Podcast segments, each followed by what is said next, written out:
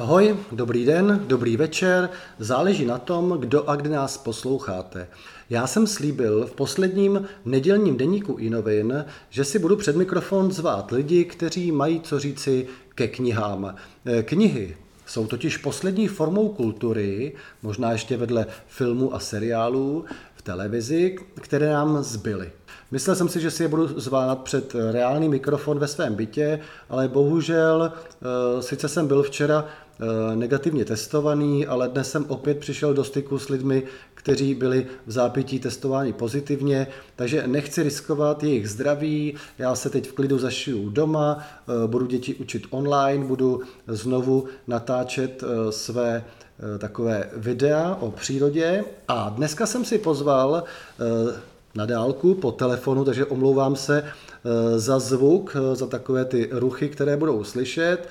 A pozval jsem se i Tomáše Vlčka, bývalého českolipského zastupitele, ale hlavně v současnosti ředitele Cvikovské knihovny. Takže já mu jdu zavolat.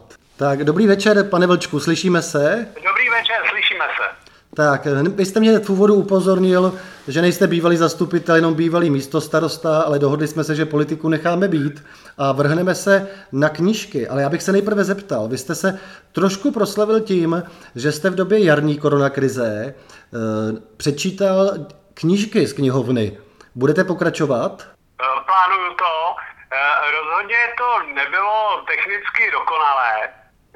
Plánuju to nějak technicky zdokonalit. Samozřejmě jsem slíbil taky, že už to začnu dávat i na YouTube a jinam, že předtím jsem se omezil jenom na Facebook, ale myslím si, že to bude nutné. Jakou to mělo sledovanost? Ale tak já jsem byl docela spokojený.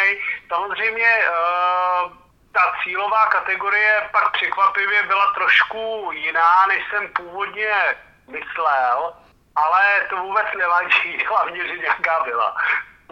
A byly to spíš teda mladší ročníky, starší ročníky, kdo to sledoval? Máte nějakou statistiku? No, mě teda spíš překvapilo, že hodně tam byly maminky a mateřský třeba, že to takhle poslouchali s dětma. No to znám, to máme podobnou cílovou skupinu. Jo, a to bylo, a to bych řekl, že mělo obrovskou odezvu, která mě jako potěšila, protože to bylo milý. A potom taky je to nová skupina, bych řekl, seniorů, poměrně zdatných s počítačem, klidně i přes 65, který jako si Facebook oblíbili. A co teda ty novinky teď? Kromě toho, že zkusíte YouTube a budete mi konkurovat, tak budete i něco dalšího chystat teď na tu podzimní krizi? Já už dlouho se chystám, že budu představovat knižní novinky nějakou takovouhle formou, protože jsem koukal, že třeba různá nakladatelství mají své YouTubery, ale mně to přijde takový, já nevím, jak bych to řekl, trošku hipsterský. Mám pocit, že třeba spousty lidí tenhle způsob neosloví. Taky často to dělají lidi, kteří už i z jeho pohledu jsou hodně mladí a ten pohled na svět a ten způsob mají nějaký. Takže bych asi chtěl zkusit nějakou civilnější formu, nechci říct vtipnou, protože to je strašně svazující a taky náročný. Tak jdeme na ten domácí úkol tedy? Jdeme na to. Já jsem slíbil našim posluchačům a čtenářům, že vyzvu lidi, o kterých vím, že jsou jako zdatní čtenáři, že vyberou 5 knih, které je oslovili v životě, který jim nějakým způsobem změnili život, nebo který považují za nejvýznamnější, který v životě četli. Tak teď by mě zajímalo, a vezmeme to teda od 5. místa, máte nějaký žebříček udělaný? Tak já se přiznám, v tomhletom se lišíme, já nejsem žebříčkový typ. Asi tím mým dějepisem to je, tak já to mám trochu chronologicky zase pro změnu. Aha, tak to taky není špatný. Jo, asi bychom mohli říct teda, co jste vystudoval. Já mám češtinu dějepis do střední školy. Takže to bude ono. Zatímco já na to koukám jako vždycky exaktně, Vy to vezmete teda chronologicky. A jdeme chronologicky teda od autorů, nebo chronologicky, jak jste je četl? Chronologicky, jak jsem je četl. Dobře, tak jdem na to. Co je první? Tak první, to možná někoho překvapí, ale já když si vzpomenu z dětství, tak takový jeden z největších zážitků, takový skoro bych řekl iniciační, byly ruské lidové pohádky. Hlavně mi neříkejte, souboru, že to je Krása nesmírná teda. Ze souboru Krása nesmírná. To není možný. Já se za to vůbec nestydím. Určitě v tom rozmezí od těch, já nevím, já jsem začal číst 5, tak od těch, nevím, 5-6 let do, nevím, třeba 11, nevím, třeba 20krát jsem to četl. A víte co, já mám jako ve svým čtenářským, já si píšu teda celý život čtenářský deník, akorát v době gymnázia, jak nás nutili číst to, co jsme nechtěli, tak tam mám takový trošku fejky. Ale já mám první ve čtenářském deníku teda Krásu nesmírnou. Tak tady je shoda, navzdory tomu, že jsem to teda pojal trochu jinak. A samozřejmě ještě asi souborně musím říct, že to byly Foglarovky, který jsem měl po tátovi a strejdovi z těch 60.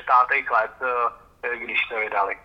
Tak ty se mě nedotkli, teda se přiznám. Já jsem se k ním dostal až po revoluci a asi už to bylo prostě pozdě, aby mě to ovlivnilo, takže tady shodu nemáme. No, myslím, že člověka musí zasáhnout těch 10, 11, 12 letech.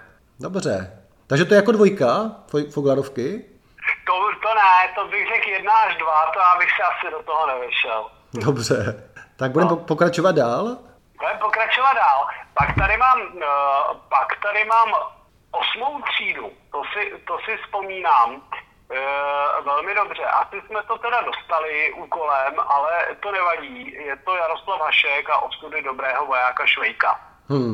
Dobře. No, já mám na to dokonce vzpomínky takovou až průstovskou formou zážitkové paměti, protože si vybavuju, jak jsem ležel na posteli a měl jsem takovou plechovku umvonů od babičky, co nedělá, jmenovalo se to Letní směs.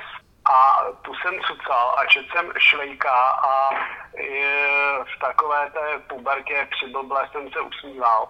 A strašně mě to bavilo a baví mě to do teďka. No já si vzpomínám teda z puberty, že jsem našel v Peřiňáku nějaký starý Mladý světy po dědovi, právě z 68. roku, a tam se ptali na ulici, co právě čtou, a většina lidí odpovídalo právě Dobré vojáka Švejka. Ale mě zase zasáhl prostě, já si připadám, že jsem byl trošku opožděn, jak jsem byl kluk z vesnice, že jsem Haška začal číst až jako zase poměrně jako dospělý, a asi nebyla žádná krize, takže mě úplně nezasáhl. Ale zase mě zasáhl teda Zdeněk Matěj Kuděj, jeho kamarád teda.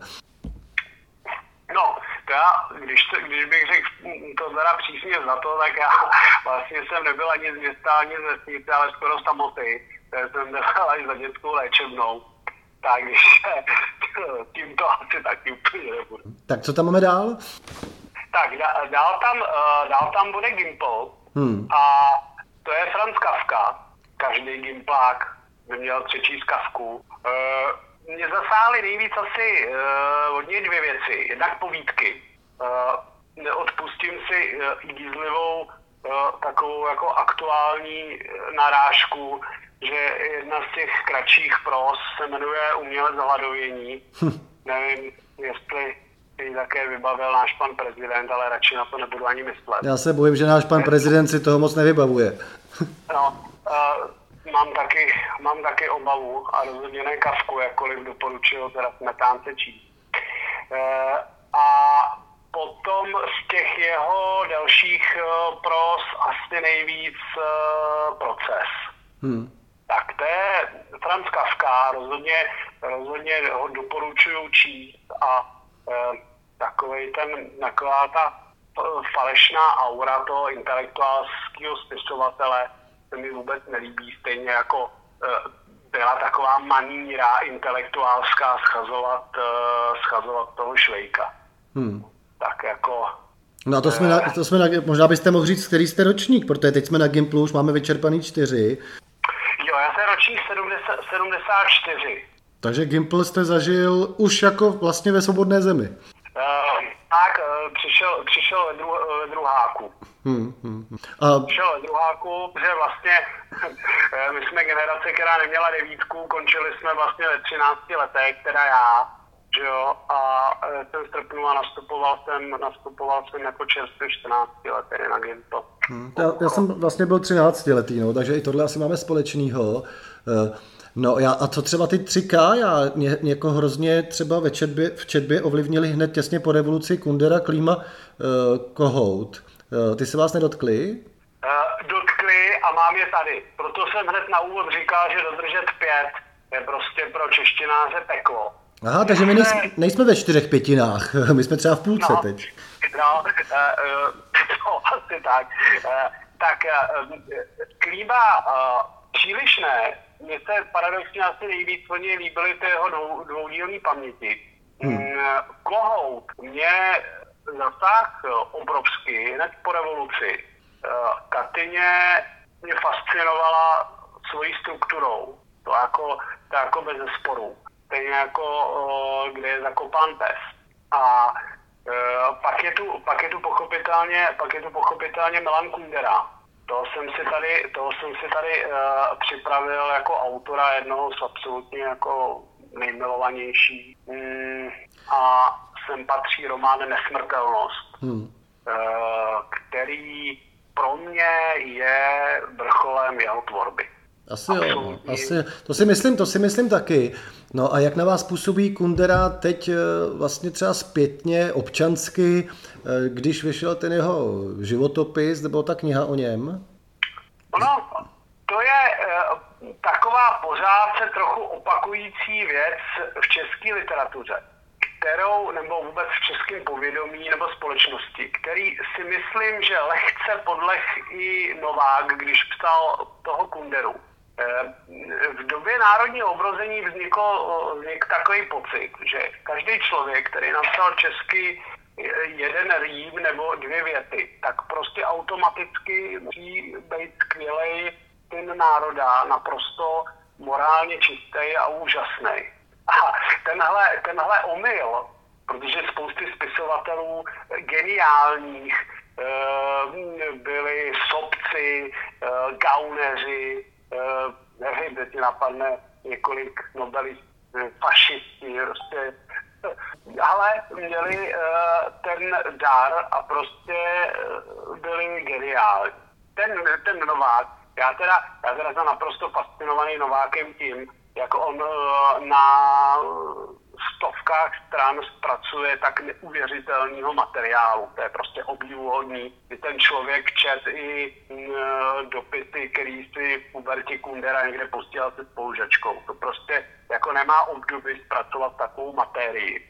Ale tak trošku podle k tomu, že Kunderu lidsky nemá rád, takže tam vypíchnul jeho záporní vlastnosti, jako třeba hamižnost, kterou tam často nějakým způsobem traktuje. Jako se mnou to nic nedělá, protože prostě ten vliv na to dílo je prostě minimální. A takhle to bude podobný s Nohavicou, ne? Všichni ho posloucháme, ale někteří se za to trošku stydějí. Jasně. No, já teda ho neposlouchám, Nohavicu, nicméně mám absolutní pochopení pro ty, který ho poslouchají, ale je to případ, jako řekněme, ne podobnej, ale samozřejmě ten rozpor mezi tím jeho občanskými postoji a tím jeho výtečným dílem tam pochopitelně u mnoha autorů. Jo. No na tom samozřejmě podobně. Třeba Klímu znám osobně, s tím jsem dvakrát byl i někde na obědě. To je prostě pro mě jako člověk, který mi je hrozně lidsky blízký, ale přiznám, že třeba Kohout a Kundera mi umělecky přijdou jako ještě vyšší level, ale nicméně mám tam prostě vždycky takovej ten pocit, že by ho třeba člověk ani číst nemusel. Třeba Kohouta, že když si vzpomíná ty jeho proletářský básně, co jsem někde objevil v antikvariátu, tak mě to docela vyděsilo a když tenkrát byl navržený na ministra kultury, tak jsem s ním jako docela vnitřně bojoval, že bych takového ministra kultury snad ani nechtěl.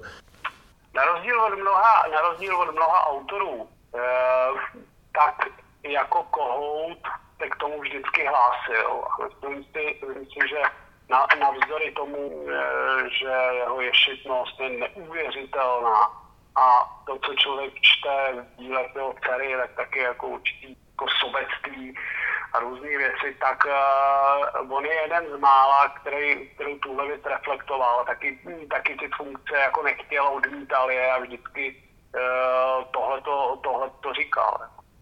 Tak budeme dál, aby jsme se tady zasekli. Takže jsme v půlce.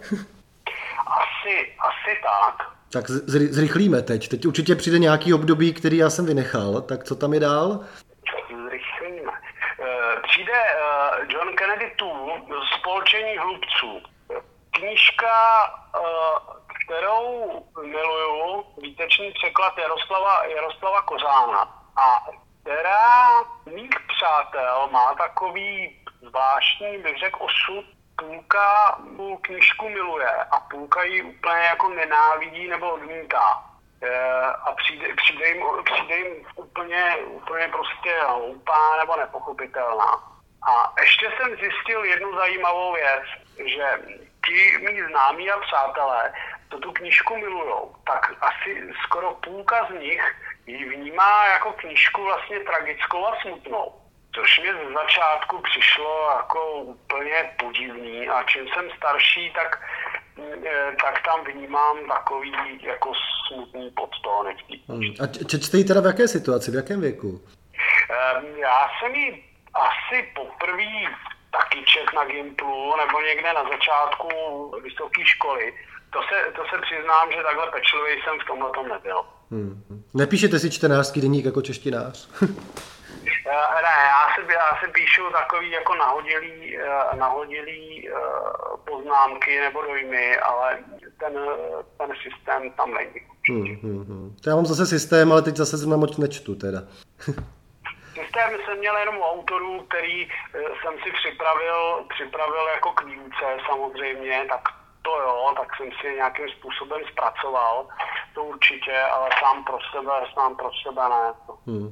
Tak dobře, co dál teda, to stihneme do těch 22 minut plánovaných.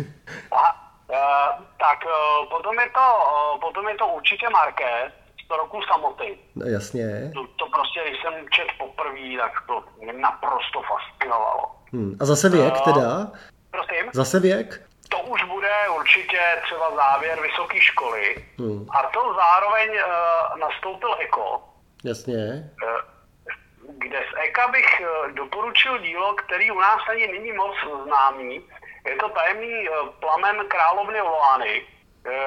Naprosto mě to překvapilo nebo vykolejilo. Je to pro něj úplně netypický dílo, ale mně přijde naprosto výtečný. To jsem zrovna nečet teda, ale já třeba Umberta Eka zase ku podivu znám ještě vlastně z doby komunismu, to znamená někdy ze třetíku na Gimplu, takže jako úplně novinka není, ale tohle neznám, to je o čem, z jaké doby?